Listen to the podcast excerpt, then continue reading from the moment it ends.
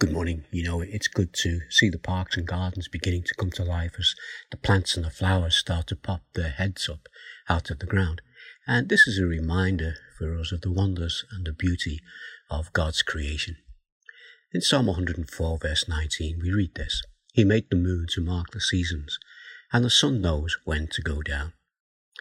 It's also a reminder to us of God's common grace in Matthew 5, verse 45 that you may be children of your Father in heaven. He caused his sun to rise on the evil and the good, and sends rain on the righteous and the unrighteous. Where we lived when I was a child, among other things growing in our garden, we had wild mint. And when my mum was cooking lamb, she would send us out to pick the mint and we would chop it up and then my mum would make fresh mint sauce. We didn't have a Tesco in those days. But you know, we, we read in the Bible about mint and we have a time when Jesus used it as an illustration to show how the Pharisees, the so-called leaders of their day, were being hypocritical as they made a show of doing the right thing while ignoring the important issues that they should have been dealing with. We read this in Matthew chapter 23. In verse 23, we read, Woe to you, teachers of the law and Pharisees, you hypocrites!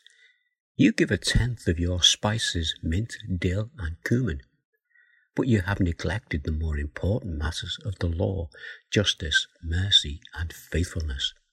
You should have practiced the latter without neglecting the former.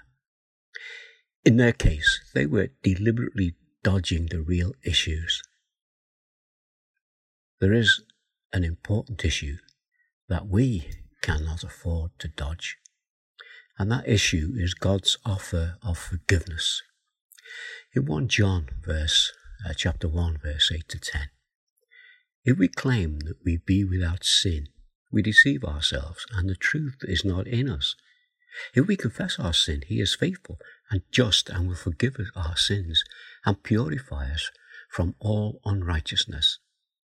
If we claim we have not sinned, we make him out to be a liar, and his word is not in us.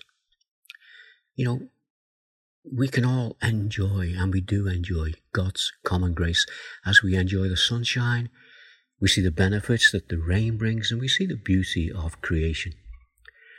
And when we accept God's offer of forgiveness, the real issue is that we are enjoying God's saving grace.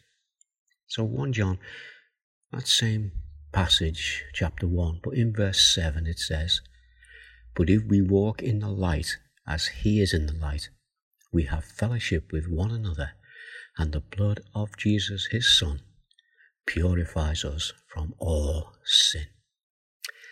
Let's just pray. Father, we ask this morning that you just remind us of the things that we can enjoy the sunshine, the flowers, but also the issues that we should be dealing with. That is the problem of sin in our lives. And we just pray that you will open our eyes and our hearts to our need of you, that if we haven't already, that we will come to you and seek forgiveness. Our Father, we ask these things in the name of Jesus. Amen.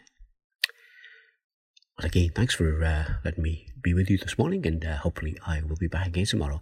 In the meantime, God bless. Bye now.